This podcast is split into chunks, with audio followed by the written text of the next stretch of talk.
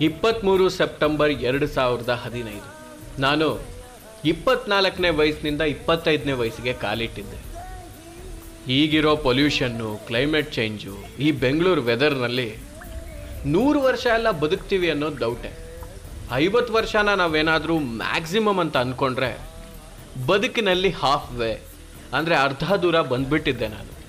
ವರ್ಷದ ಹನ್ನೆರಡು ತಿಂಗಳಲ್ಲಿ ಹುಟ್ಟುಹಬ್ಬ ನನ್ನ ಬದುಕಿನಲ್ಲಿ ತುಂಬಾ ಇಂಪಾರ್ಟೆಂಟ್ ವರ್ಷ ಪೂರ್ತಿ ಬೇರೆಯವ್ರಿಗೋಸ್ಕರ ಬದುಕೋ ನಾವು, ಆ ಒಂದು ದಿನನಾದರೂ ನಮಗಾಗಿ ಬದುಕಬೇಕು. ನಮಗೆ ಟೈಮ್ ಕೊಟ್ಕೋಬೇಕು. ನಮ್ಮನ್ನು ನಾವೇ ಪ್ರೀತಿ ಮಾಡಬೇಕು. ಹೀಗೆಲ್ಲ ಪ್ಲ್ಯಾನ್ ಮಾಡ್ತಿದ್ದೋನು ನಾನು. ಅವತ್ತು ಮನಸ್ಸಿನಲ್ಲಿ ವಿಚಿತ್ರವಾದ ಸೈಲೆನ್ಸ್ ಇತ್ತು. ಇಡೀ ದಿನ ಯಾವ ಕಮಿಟ್ಮೆಂಟು, ಸೆಲೆಬ್ರೇಷನ್ಸ್ಗೂ ಹೋಗದೆ, ಮನೆಯಲ್ಲಿ ಒಬ್ಬನೇ ಇದ್ದು ಕಂಪ್ಲೀಟ್ ನನ್ನನ್ನು ನಾನು ಫೀಲ್ ಮಾಡ್ತಿದ್ದೆ. ಜಯನಗರದಲ್ಲಿ ವಿಪರೀತ ಮಳೆ ಸುರಿತಿತ್ತು.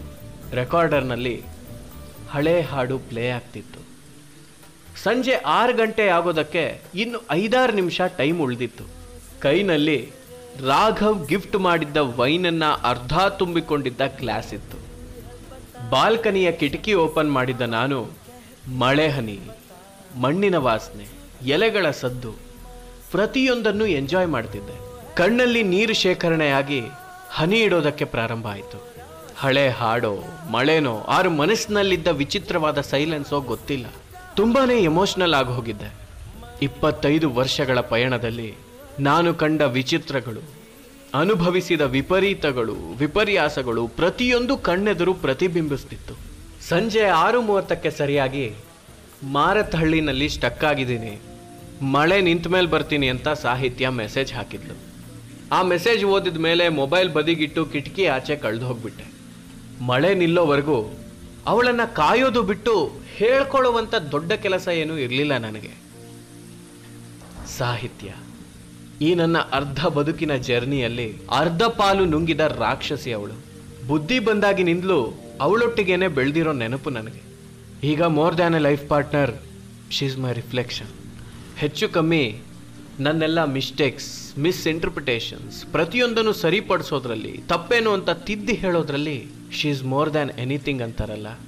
ಹಾಗೆ ನನ್ನ knowledge fame money as a whole ನಾನು ಕೇವಲ ಇಪ್ಪತ್ತೈದೇ ವರ್ಷಕ್ಕೇನಾದರೂ ಅಚೀವ್ ಮಾಡಿದರೆ ಶೀ ಈಸ್ ದಿ ರೀಸನ್ ಪ್ರತಿಯೊಂದನ್ನು ನನ್ನ ಬದುಕಿಗೆ ಗಿಫ್ಟ್ ಮಾಡಿದ ಸೀಕ್ರೆಟ್ ಸ್ಯಾಂಟಾ ಅವಳು.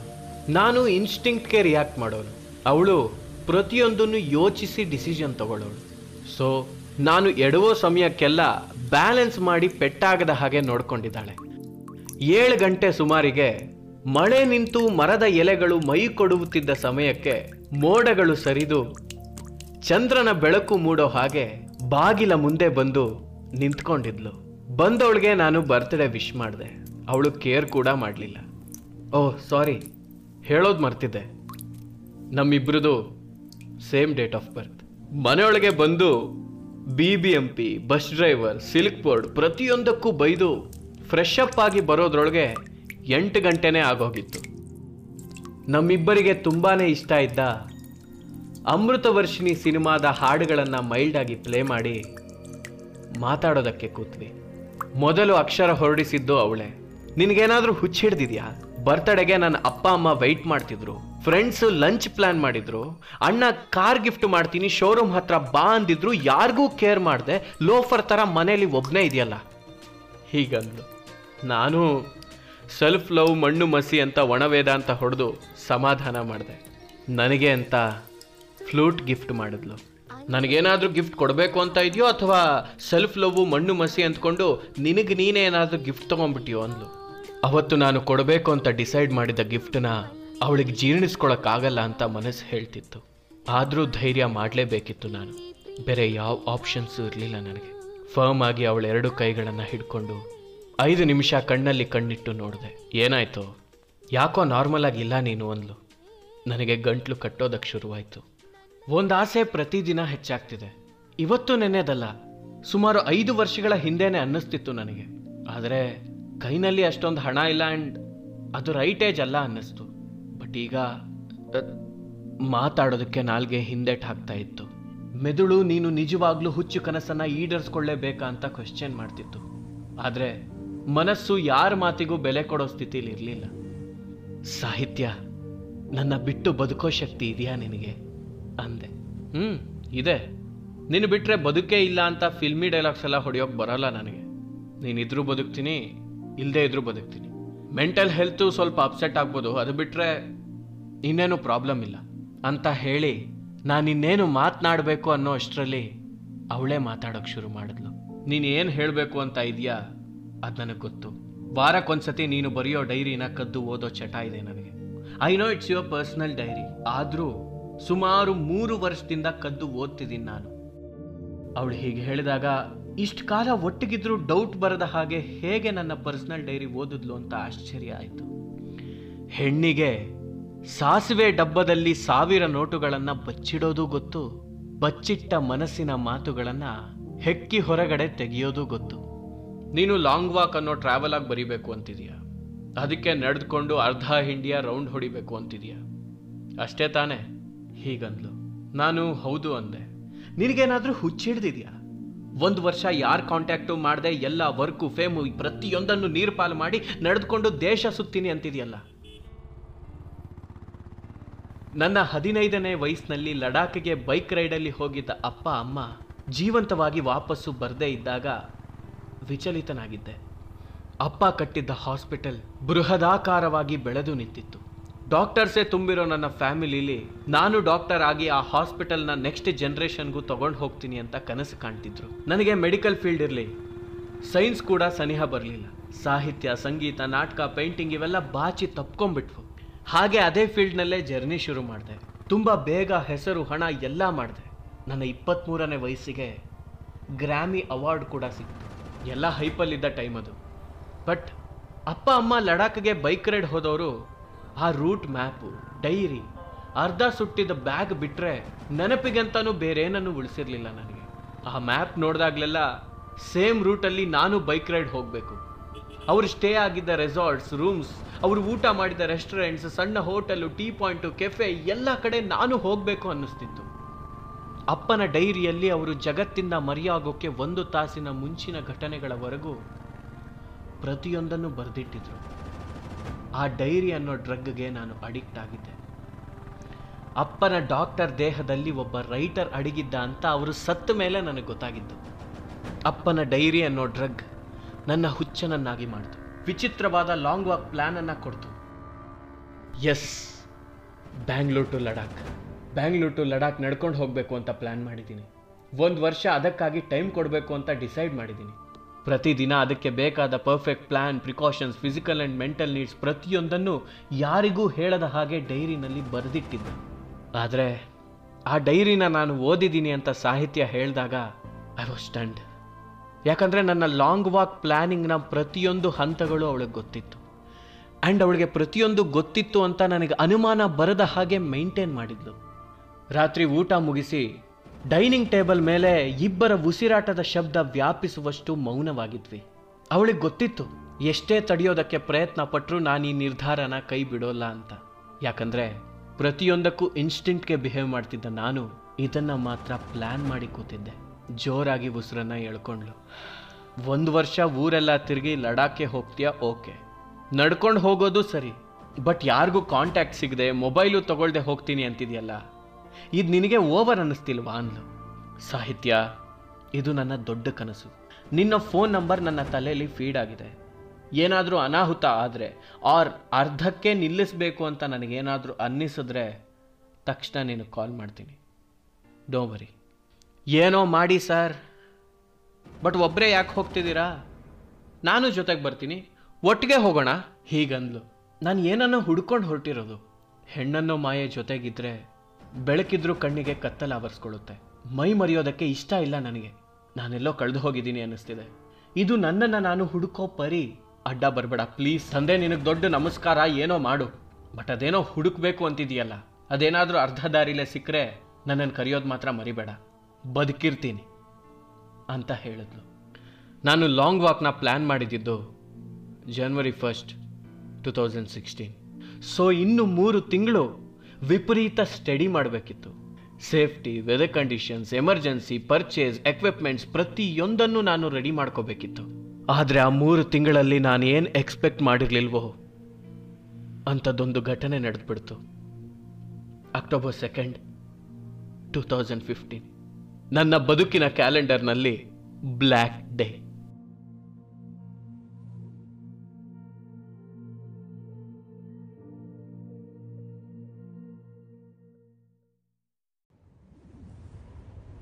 ಸೆಪ್ಟೆಂಬರ್ ಇಪ್ಪತ್ತೈದರಿಂದ ಮೂವತ್ತರ ತನಕ ಬಾಂಬೆ ಫಿಲಂ ಹೌಸ್ ಅವರ ಡಾಕ್ಯುಮೆಂಟ್ರಿ ಒಂದರಲ್ಲಿ ಬ್ಯುಸಿಯಾಗಿದ್ದೆ.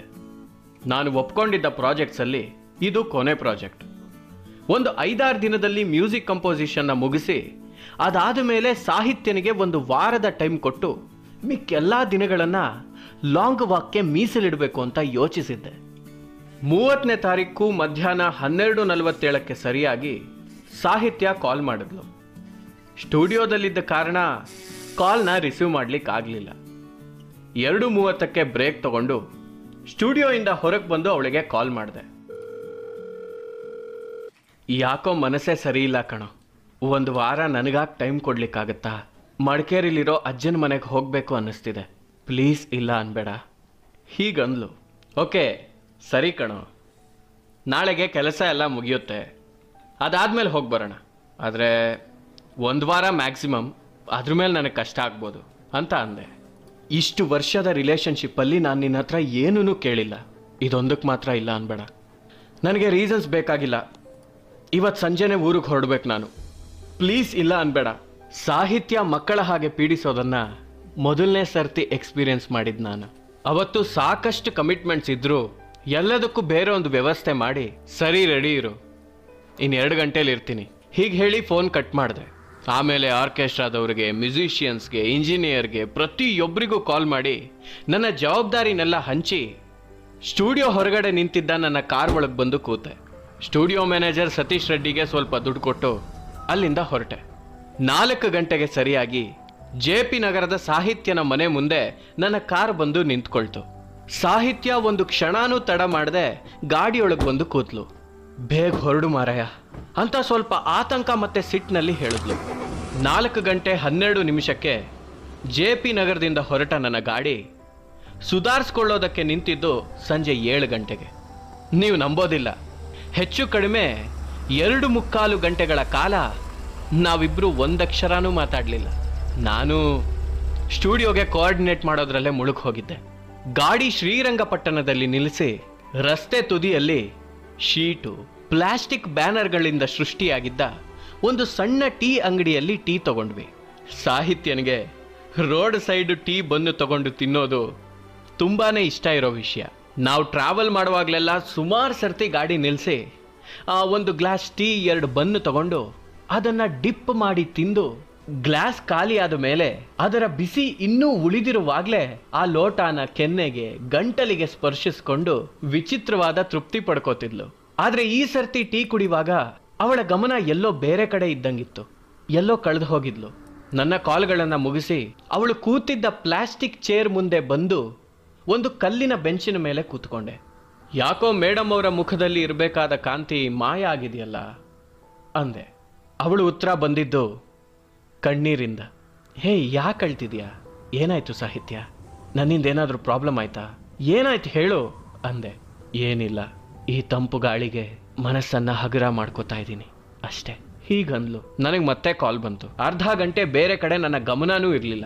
ಕಾಲ್ ಕಟ್ ಮಾಡಿ ಸಾಹಿತ್ಯ ಕೂತಿದ್ದ ಚೇರ್ ಕಡೆ ನೋಡಿದೆ. ಅವಳು ನನಗೆ ಕಾಣಲಿಲ್ಲ. ಕಾರಲ್ಲಿ ಕೂತಿರ್ಬೋದು ಅಂತ ಕಾರ್ ಕಡೆಗೂ ನೋಡಿದೆ. ಅವಳು ಅಲ್ಲೂ ಇರಲಿಲ್ಲ. ಎಲ್ಲಿ ಹೋದ್ಲು ಅಂತ ಗೊತ್ತಾಗ್ಲಿಲ್ಲ. ಅವಳು ನಂಬರ್ ಡೈಲ್ ಮಾಡಿದೆ. ಕಾಲ್ ಪಿಕ್ ಮಾಡಿದ್ಲು. ಐದು ನಿಮಿಷ ಬಂದೆ.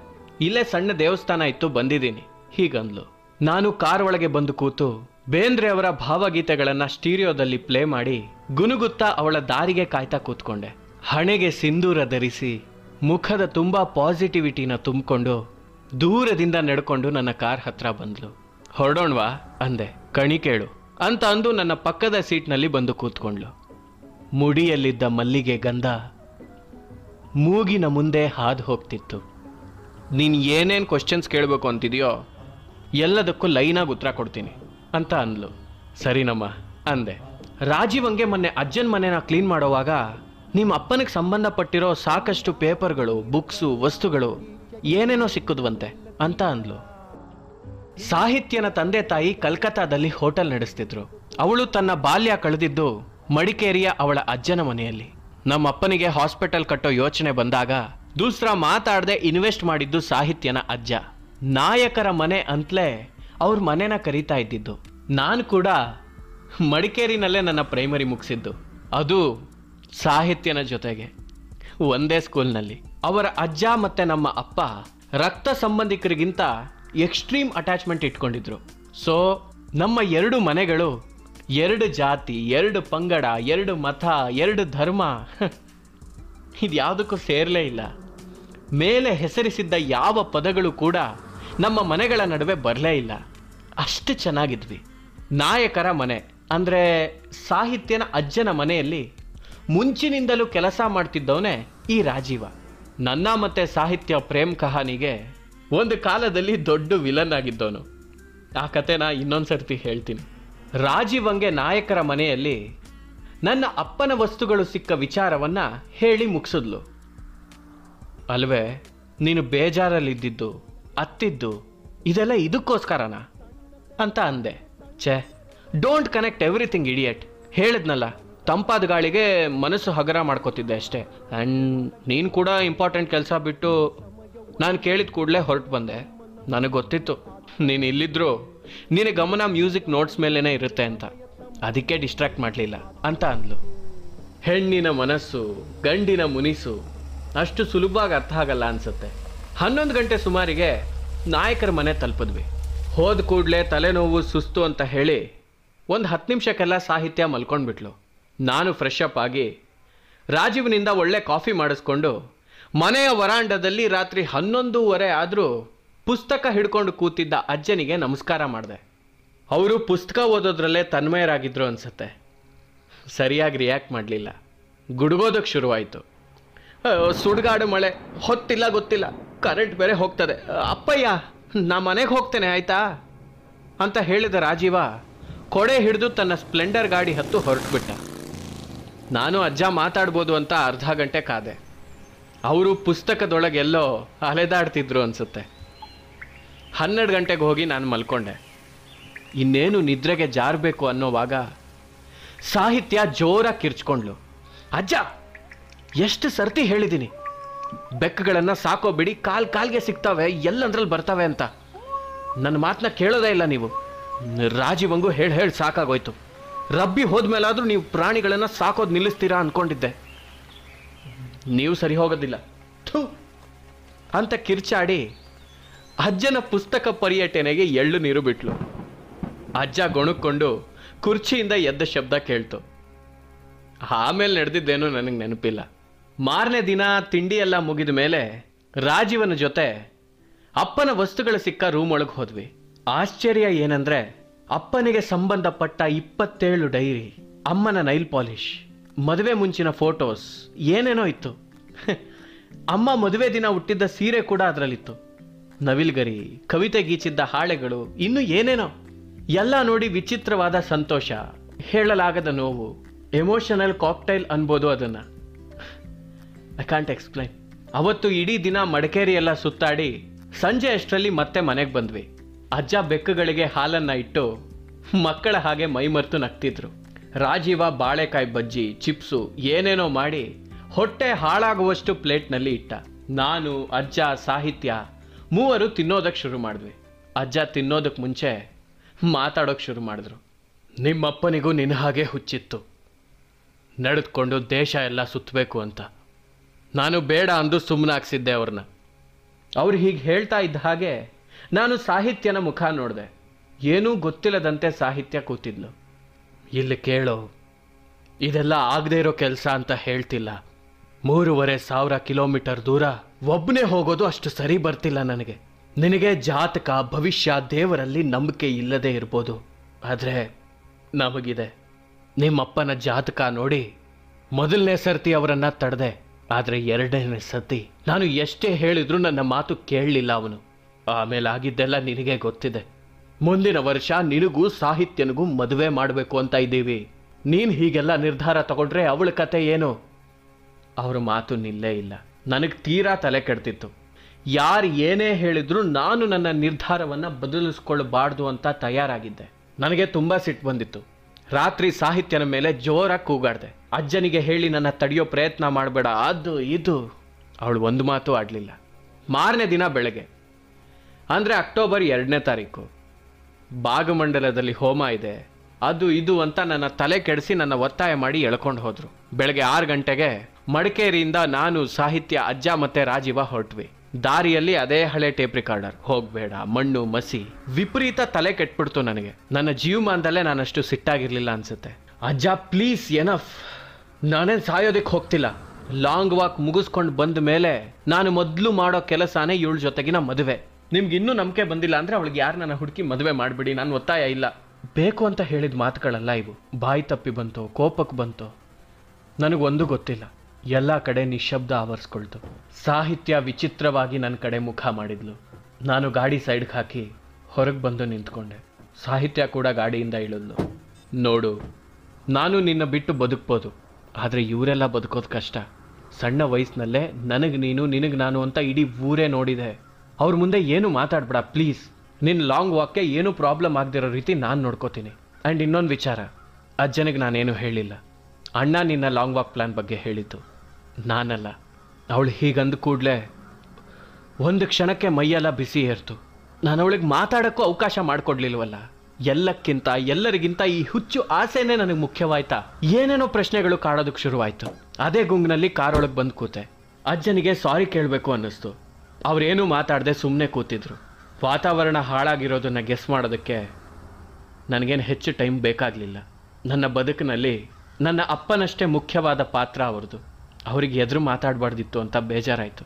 ಇಲ್ಲಿ ಕೇಳೋ, ನಾನು ಎಷ್ಟು ಹೇಳಿದ್ರು ನಿನ್ನ ನಿರ್ಧಾರ ಬದಲಾಗಲ್ಲ ಅಂತ ಗೊತ್ತಾಗ್ತಿದೆ. ಅವರ ಕನ್ನಡಕದ ಗಾಜನ್ನ ಅವರ ಬಟ್ಟೆಯಲ್ಲಿ ಒರೆಸ್ಕೊಂಡು ಮಾತನ್ನು ಆರಂಭಿಸಿದ್ದು ಫ್ರಂಟ್ ಮಿರರ್ನಲ್ಲಿ ಕಾಣಿಸ್ತಿತ್ತು. ಹೋಗಲೇಬೇಕು ಅಂತಿದ್ರೆ ನನಗೊಂದು ಮಾತು ಕೊಡು. ಆದರೆ ಸಡನ್ ಆಗಿ ಕಡಲೆ ಮನೆ ಅಪೋಲೋ ಕಾಫಿ ಪಬ್ ಮುಂದೆ ಸಾಗುತ್ತಿದ್ದ ನನ್ನ ಕಾರ್ಗೆ ಒಂದು ಜೀಪ್ ಬಂದು ಹೊಡಿತು. ಒಂದೇ ಕ್ಷಣ ಪ್ರತಿಯೊಂದು ಬ್ಲ್ಯಾಂಕ್ ಆಗೋಯ್ತು. ಏರ್ ಬ್ಯಾಗ್ ಓಪನ್ ಆಗಿ ನಮ್ಗೆ ಯಾರಿಗೂ ಹೆಚ್ಚು ಪೆಟ್ಟಾಗಲಿಲ್ಲ. ಆದರೆ ಅಜ್ಜನ ಹೃದಯಕ್ಕೆ ಈ ಆಘಾತ ತಡ್ಕೊಳಕ್ಕಾಗಲಿಲ್ಲ. ನಾಯಕರ ಮನೆಯ ದೊಡ್ಡ ಹೆಸರು ಸಣ್ಣ ಆಕ್ಸಿಡೆಂಟ್ನಲ್ಲಿ ಉಸಿರು ನಿಲ್ಲಿಸ್ಬಿಟ್ಟಿತ್ತು. ನನ್ನ ಕಣ್ಣೆದುರೇ ಅಜ್ಜನ ಪ್ರಾಣ ಪಕ್ಷಿ October second, two thousand fifteen. Black day.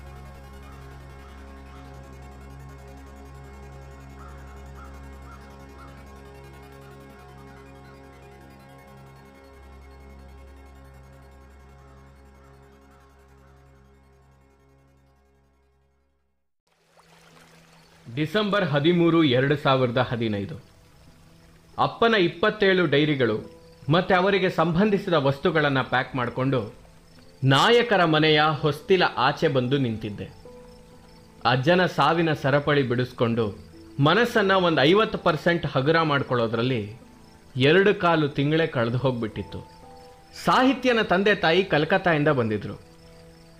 ಇಷ್ಟೆಲ್ಲ ಆದಮೇಲೂ ನೀನು ಲಾಂಗ್ ವಾಕ್ಗೆ ಹೋಗಲೇಬೇಕಾ ಅನ್ನೋದು ಅವರ ಪ್ರಶ್ನೆ. ನನಗೆ ಲಾಂಗ್ ವಾಕ್ ಭೂತ ಮೆಟ್ಕೊಂಡಿತ್ತು ಅನ್ಸುತ್ತೆ. ಲಾಂಗ್ ವಾಕ್ ನನ್ನ ಯೋಚನೆ ಅಲ್ಲ. ನನ್ನ ನಿರ್ಧಾರ ಅಂತ ಹೇಳಿಬಿಟ್ಟೆ. ಅವರು, ಸಾಹಿತ್ಯನು ಕಲ್ಕತ್ತಾಗೆ ಕರೆದುಕೊಂಡು ಹೋಗ್ತೀವಿ ಅಂತ ಹೇಳಿದ್ರು. ನಾನು ಅದಕ್ಕೆ ಒಪ್ಕೊಂಡೆ. ಆದರೆ ನಾನು ಲಾಂಗ್ ವಾಕ್ ಶುರು ಮಾಡೋ ತನಕ ಅವಳು ನನ್ನೊಟ್ಟಿಗೆ ಇರಬೇಕು ಅಂತ ಒತ್ತಾಯ ಮಾಡಿದೆ. ರಾಜೀವನ್ಗೆ ಸ್ವಲ್ಪ ಕಾಲಿಗೆ ಏಟಾಗಿತ್ತು ಅವನನ್ನು ಮಾತಾಡಿಸಿ ಕೈಗೆ ಸ್ವಲ್ಪ ದುಡ್ಡಿಟ್ಟು ಸಾಹಿತ್ಯನ ತಂದೆ ತಾಯಿ ಕಲ್ಕತ್ತಾಗೆ ಹೋದ ಮಾರನೇ ದಿನ. ಅಂದರೆ ಹದಿಮೂರು ಡಿಸೆಂಬರ್ ಭಾನುವಾರ ಮಸಿ ಬಳಿದುಕೊಂಡಿದ್ದ ಮಡಿಕೇರಿಯಿಂದ ಬಸ್ಸಲ್ಲಿ ಹೊರಟು ರಾತ್ರಿ ಸುಮಾರಿಗೆ ಬೆಂಗಳೂರು ತಲುಪಿದ್ವಿ. ನವೆಂಬರ್ ಎಂಟರಿಂದ ಡಿಸೆಂಬರ್ ಹದಿನಾಲ್ಕನೇ ತಾರೀಕು ತನಕ ತಮಿಳುನಾಡು ಮತ್ತು ಆಂಧ್ರದಲ್ಲಿ ಪ್ರವಾಹ ಆಗಿ ಐನೂರಕ್ಕೂ ಹೆಚ್ಚಿನ ಜನ ತೀರ್ಕೊಂಡಿದ್ರಂತೆ. ಅದೇ ನ್ಯೂಸ್ ಬರ್ತಿತ್ತು. ಅದೇ ನೋಡ್ತಾ ರಾತ್ರಿ ಸೋಫಾ ಮೇಲೆ ಮಲಗೆ ಬಿಟ್ಟಿದ್ದೆ. ಮಧ್ಯರಾತ್ರಿ ಸಡನ್ ಆಗಿ ಎಚ್ಚರ ಆಯಿತು. ವಿಪರೀತ ಮಳೆ. ಕಿಟಕಿ ಜೋರಾಗಿ ಹೊಡ್ಕೋತಿತ್ತು. ಎದ್ದೋನೆ ಹೋಗಿ ಕಿಟಕಿನ ಕ್ಲೋಸ್ ಮಾಡಿದೆ. ನೀರು ಕುಡಿಯೋಣ ಅಂತ ಫ್ರಿಡ್ಜ್ ಹತ್ರ ಹೋದೆ. ಅಡಿಗೆ ಮನೆ ಲೈಟ್ ಆನ್ ಆಗಿತ್ತು. ಸಾಹಿತ್ಯ ಲೈಟ್ ಆಫ್ ಮಾಡೋದು ಮರ್ತಿರ್ತಾಳೆ ಅನ್ಕೊಂಡು ಸ್ವಿಚ್ ಆಫ್ ಮಾಡೋಕೆ ಅಂತ ಹೋದೆ. ಸಾಹಿತ್ಯ ಅಡಿಗೆ ಮನೆ ನೆಲದ ಮೇಲೆ ಸ್ತಬ್ಧವಾಗಿ ಕೂತಿದ್ಲು. ನನಗೊಂದು ಕ್ಷಣ ಏನೂ ತೋಚಲಿಲ್ಲ. ರಾತ್ರಿ ಎರಡು ಗಂಟೆ ಅನ್ಸುತ್ತೆ. ನಡು ರಾತ್ರಿಲಿ ಇವಳು ಇಲ್ಲೇನ್ ಮಾಡ್ತಿದ್ದಾಳೆ ಅಂತ ಚಿಂತಿಸ್ತಾ ಅವಳ ಹತ್ರ ನಡೆದೆ. ಹೇ, ಇಲ್ಲೇನು ಮಾಡ್ತಿದ್ಯಾ ಸಾಹಿತ್ಯ? ಅಂದೆ. ಲೋ, ಅಜ್ಜ ನಿನ್ನ ಹತ್ರ ಏನೋ ಹೇಳಬೇಕು ಅಂತ ಇದ್ರು. ಏನೋ ಪ್ರಮಾಣ ಅಂತ ಹೇಳೋಕೆ ಶುರು ಮಾಡಿದ್ರು. ಅಷ್ಟರಲ್ಲೇ, ಛೇ, ಹೀಗಂದ್ಲು. ನಾನು ಗಂಟಲಲ್ಲಿ ಸಿಕ್ಕಿ ಹಾಕೊಂಡಿದ್ದ ಉಸಿರಿಗೆ ಮುಕ್ತಿ ನೀಡಿ ಅವಳ ಪಕ್ಕದಲ್ಲಿ ಬಂದು ಕೂತ್ಕೊಂಡೆ. ನನ್ನ ಹೆಗಲ ಮೇಲೆ ತಲೆ ಇಟ್ಟು, ಲೋ ಅಜ್ಜ ದಿನ ನೆನಪಾಗ್ತಿದಾರೋ ಯಾಕೋ ಗೊತ್ತಿಲ್ಲ. ಈ ಮಳೆ ನನಗೆ ಭಯ ಪಡಿಸ್ತಿದೆ. ನಿನಗೆ ನೆನಪಿರ್ಬೋದು. ಹತ್ತನೇ ಕ್ಲಾಸ್ ಅನ್ಸುತ್ತೆ ನಾವು. ಮನೆಯಲ್ಲಿ ಯಾರಿಗೂ ಇನ್ಫಾರ್ಮ್ ಮಾಡದೆ ಮೂವಿ ನೋಡೋಕ್ಕೆ ಅಂತ ಹೋಗಿದ್ವಿ. ಆ ಕತ್ತಲಲ್ಲಿ ಇಬ್ಬರು ಮೊದಲನೇ ಸರ್ತಿ ಮೈ ಮರೆತ್ಬಿಟ್ವಿ. ಅದಾದ ಮೇಲೆ ಸುಳ್ಳು ಕಾರಣಗಳನ್ನು ಕೊಟ್ಟು ಕ್ಲಾಸ್ ಬಂಕ್ ಮಾಡಿ ಸುತ್ತಾಡೋಕ್ಕೆ ಶುರು ಮಾಡಿಬಿಟ್ವಿ. ಒಂದು ಸರ್ತಿ ಮನೆಯಲ್ಲಿ ವಿಷಯ ತಿಳಿದಾಗ ಅಜ್ಜ ನಮಗೆ ಬೈಬೋದಿತ್ತು. ಆದರೆ ಅವರು ನಮ್ಮಿಬ್ಬರನ್ನ ಕೂರಿಸ್ಕೊಂಡು ನಮಗೆ ಕೈತುತ್ತು ತಿನ್ನಿಸ್ತಾ ನಮ್ಮ ತಪ್ಪುಗಳನ್ನು ತಿಳಿ ಹೇಳಿದ್ರು. ನಮ್ಮಿಂದ ಒಂದು ಪ್ರಾಮಿಸ್ ತಗೊಂಡ್ರು. ಟ್ವೆಲ್ತ್ ಮುಗಿಯೋ ತನಕ ಮನಸ್ಸಿನ ಮಾತಿಗಿಂತ ಮೆದಲಿನ ಮಾತಿಗೆ ಬೆಲೆ ಕೊಡಿ ಅಂತ. ಕೆಲವು ಆಸೆಗಳಿಗೆ ಈಗ ಕಡಿವಾಣ ಹಾಕ್ತಾ ಇದ್ರೆ ಬದುಕಿನ ದಾರಿಗೆ ದೊಡ್ಡ ಬೇಲಿ ಆಗ್ಬಿಡ್ತವೆ. ನಿಮ್ಮ ಆಸೆಗಳು ತಪ್ಪಲ್ಲ. ಆದರೆ ಸದ್ಯಕ್ಕೆ ಅದರ ಹೊಟ್ಟೆ ತುಂಬಿಸೋದು ಬೇಡ. ಟೈಮ್ ಬಂದಾಗ ನಾನೇ ಹೇಳ್ತೀನಿ ಅಂತ ಅಂದಿದ್ರು. ನಿನಗೆ ನೆನಪಿರ್ಬೋದು. ನಾವು ಅಜ್ಜನ ಮಾತನ್ನ ಯಾವತ್ತೂ ಮೀರ್ಲಿಲ್ಲ. ಇನ್ಫ್ಯಾಕ್ಟ್ ನನಗೆ ಕಷ್ಟ ಆದರೂ ನೀನು ಯಾವತ್ತೂ ಅವರ ಪ್ರಾಮಿಸ್ನ ಬ್ರೇಕ್ ಮಾಡಿರಲಿಲ್ಲ. ಸಾಹಿತ್ಯ ಕಾಮ್ ಡೌನ್ ಈ ನಡುರಾತ್ರಿಲಿ ಇದನ್ನೇ ಯೋಚಿಸ್ತಾ ಕೂತಿ ಹಾಗಲ್ಲೋ. ದೇಹದ ಆಸೆಗಳನ್ನೇ ಅಜ್ಜನ ಮಾತಿಗೋಸ್ಕರ ತಡೆದುಕೊಂಡಿದ್ದ ನೀನು ಲಾಂಗ್ ವಾಕ್ ವಿಷಯದಲ್ಲಿ. ಸಾಹಿತ್ಯ. ಐ ನೋ ಇಷ್ಟೆಲ್ಲ ಆದ್ಮೇಲೂ ನಾನು ಯಾಕೆ ಲಾಂಗ್ ವಾಕ್ಗೆ ಹೋಗ್ಲೇಬೇಕು ಅಂತ ಹಠ ಮಾಡ್ತಿದ್ದೀನಿ ಅಂತ ತಾನೇ? ನನಗೂ ಗೊತ್ತಿಲ್ಲ ಕಣು. ಅದು ಯಾಕೋ ಪ್ಲಾನ್ ಕ್ಯಾನ್ಸಲ್ ಮಾಡ್ಕೊಳ್ಳೋಕ್ಕೆ ಮನಸ್ಸು ಒಪ್ತಾನೇ ಇಲ್ಲ. ಯಾವುದೋ ಎನರ್ಜಿ ನನ್ನ ಸೆಳೀತಿದೆ ಅಂತ ಅನಿಸುತ್ತೆ. ಹೀಗಂದೆ ಅವಳು ನನ್ನೇ ನೋಡ್ತಾ ಹಗ್ ಮಾಡು ಪ್ಲೀಸ್ ಅಂದ್ಲು. ಮೊದಲನೇ ಬಾರಿ ಮೈ ತಾಕಿದ ಅನುಭವ. ಎದೆ ಬಡಿತ ಏದುಸಿರು ಕಣ್ಣೀರು. ಇವಿಷ್ಟು ನಮ್ಮೊಡನೆ ಕ್ಷಣಗಳನ್ನು ಕಳೀತಿದ್ವು. ನಾನು ಸೋಲೋ ಟ್ರಿಪ್ ಹೋಗಿದ್ದು ಒಂದೇ ಒಂದು ಸರ್ತಿ ಅದು ಬೆಂಗಳೂರಿಂದ ರಾಮನಗರಕ್ಕೆ. ಆಮೇಲೆ ನಾನು ಎಲ್ಲೇ ಹೋದರೂ ನನ್ನ ಜೊತೆ ಸಾಹಿತ್ಯ ಕೂಡ ಬರ್ತಿದ್ಲು. ತಿಂಗಳಿಗೆ ಒಂದು ಸರ್ತಿ ಆದರೂ ನಮ್ಮಿಬ್ಬರ ಪ್ರಯಾಣ, ಪರ್ಯಟನೆ ಇದ್ದೇ ಇರ್ತಿತ್ತು. ಆ ಲೆಕ್ಕದಲ್ಲಿ ಬ್ಯಾಂಗ್ಳೂರ್ ಟು ಲಡಾಖ್.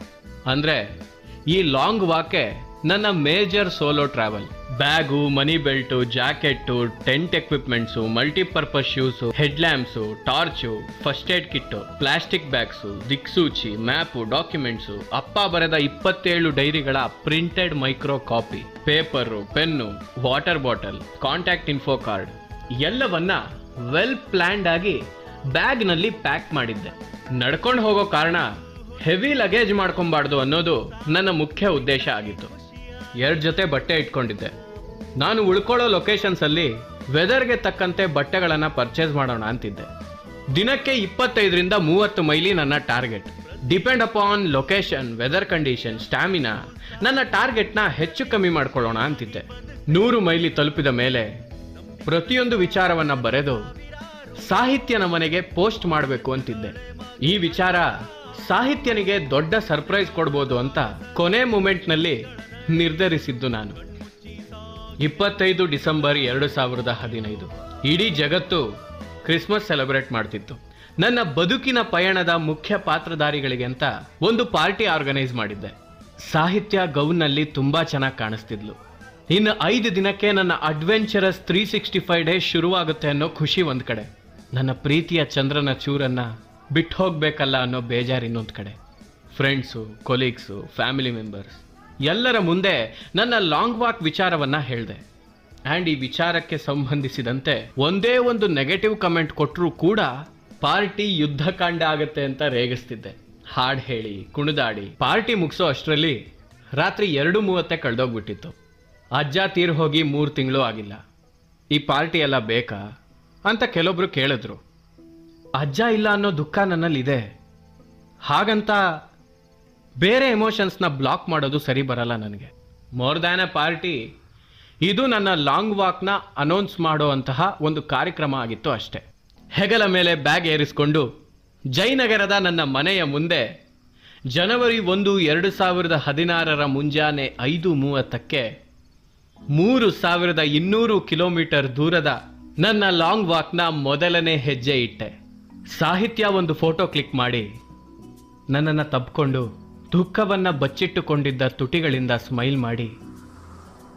ನನಗೆ ಬೀಳ್ಕೊಟ್ಲು ಅಣ್ಣ ಫ್ರೆಂಡ್ಸ್ ಎಲ್ಲರೂ ಬಂದಿದ್ರು. ನನ್ನ ಜರ್ನಿ ಶುರುವಾದ ಮೇಲೆ ಯಾರು ಮಧ್ಯ ಬರಬಾರ್ದು ಇಂಟ್ರಪ್ಟ್ ಮಾಡಬಾರ್ದು ಅಂತ ನಾನು ಮೊದಲೇ ಇನ್ಫಾರ್ಮ್ ಮಾಡಿದ್ದೆ. ಎಲ್ಲರೂ ನನಗೆ ಬಾಯ್ ಹೇಳಿ ಅವರವರ ಗೂಡು ಸೇರಿಕೊಂಡ್ರು.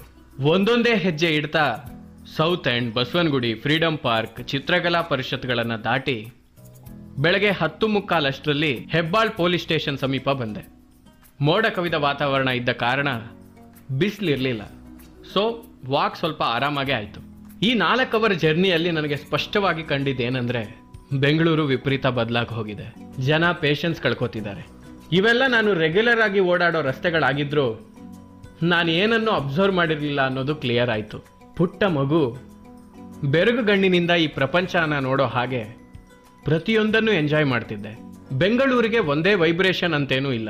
ಪ್ರತಿ ಏರಿಯಾಗೂ ಬೆಂಗಳೂರಿನ ರಿದಮ್ ಬದಲಾಗ್ತಿದೆ ಅನ್ನೋ ಫೀಲ್ ಆಗ್ತಿತ್ತು. ಹೆಬ್ಬಾಳದ ಪೊಲೀಸ್ ಸ್ಟೇಷನ್ ಹತ್ರ ಉಡುಪಿ ಬ್ರಹ್ಮರ್ಷಿ ಹೋಟೆಲ್ನಲ್ಲಿ ತಿಂಡಿ ಮುಗಿಸಿ ವಿಶ್ರಾಂತಿ ತಗೊಂಡು ಹನ್ನೊಂದು ಮೂವತ್ತಕ್ಕೆ ಅಲ್ಲಿಂದ ಹೊರಟೆ. ಹೆಬ್ಬಾಳದಿಂದ ಅಲ್ಲಸಂದ್ರ ಪುಟ್ಟನಹಳ್ಳಿ ಮೂಲಕ ಟುವರ್ಡ್ಸ್ ದೊಡ್ಡಬಳ್ಳಾಪುರ ನಡೆದೆ. ನಾಗೇನಹಳ್ಳಿ ಭಾರತ್ ಫ್ಯಾಮಿಲಿ ರೆಸ್ಟೋರೆಂಟ್ನಲ್ಲಿ ಊಟ ಮಾಡಿ ಸಂಜೆ ಸುಮಾರು ಏಳು ನಲವತ್ತೈದಷ್ಟರಲ್ಲಿ ದೊಡ್ಡಬಳ್ಳಾಪುರ ತಲುಪಿದೆ. ಟಾರ್ಗೆಟ್ ಮಾಡಿಕೊಂಡ ಹಾಗೆ ಇಪ್ಪತ್ತೈದು ಮೈಲಿಗಿಂತಲೂ ಜಾಸ್ತಿನೇ ನಡೆದಿದ್ದೆ. ದೊಡ್ಡಬಳ್ಳಾಪುರದಲ್ಲಿ ಹೋಟೆಲ್ ಕರಾವಳಿ ಪ್ಯಾರಡೈಸ್ನಲ್ಲಿ ನೈಟ್ ಸ್ಟೇ ಆದೆ. ರಾತ್ರಿ ಊಟನೂ ಮಾಡಲಿಲ್ಲ. ಫ್ರೆಶ್ ಅಪ್ ಆಗಿ ಹಾಸಿಗೆ ಎರೆದವನು ಎಚ್ಚರ ಆಗಿದ್ದೆ ಬೆಳಗ್ಗೆ ಎಂಟು ಮೂವತ್ತಕ್ಕೆ ಎದ್ದು ಕಾಲನ್ನು ಹಾಸಿಗೆಯಿಂದ ಕೆಳಗಿಡೋದಕ್ಕೆ ನೋಡಿದೆ. ಪೇನ್ ಶುರು ಆಗ್ಬಿಟ್ಟಿತ್ತು. ಪಾದ ಊರೋಕ್ಕೂ ಕಷ್ಟ ಆಗ್ತಿತ್ತು ನನಗೆ. ದೊಡ್ಡದಾಗಿ ಬೆಂಗಳೂರಿನಿಂದ ಲಡಾಖ್ ತನಕ ನಡೀತೀನಿ ಅಂತಿದ್ದ ನಾನು ದೊಡ್ಡಬಳ್ಳಾಪುರಕ್ಕೆ ಸುಸ್ತಾಗೋದ್ನಾ ಅಂತ ಪ್ರಶ್ನೆ ಮಾಡ್ಕೊಳ್ಳೋಕೆ ಶುರು ಮಾಡಿದೆ. ಬಿಸಿ ಬಿಸಿ ನೀರನ್ನು ಕಾಲಿನ ಮೇಲೆ ಹಾಕೊಂಡು ಸ್ನಾನ ಮುಗಿಸಿ ತಿಂಡಿ ಮಾಡ್ತಾ ಮ್ಯಾಪ್ ಹಿಡ್ಕೊಂಡು ಕೂತಿದ್ದೆ. ಪ್ರವಾಹ ಆದ ಕಾರಣ ಆಂಧ್ರದಲ್ಲಿ ಮನೆ ಕಳ್ಕೊಂಡವರ ಬಗ್ಗೆ ಟಿವಿನಲ್ಲಿ ಒಂದು ಎಪಿಸೋಡ್ ಪ್ಲೇ ಆಗ್ತಿತ್ತು. ನಾನು ದೊಡ್ಡಬಳ್ಳಾಪುರದಿಂದ ಗೌರಿಬಿದ್ನೂರ್ಗೆ ಹೋಗಬೇಕಿತ್ತು. ಅಲ್ಲಿನ ನ್ಯಾಷನಲ್ ಕಾಲೇಜಲ್ಲಿ ಅಪ್ಪನ ಚೈಲ್ಡ್ಹುಡ್ ಫ್ರೆಂಡ್ ನರಸಿಂಹಮೂರ್ತಿ ಟೀಚರ್ ಆಗಿದ್ರು.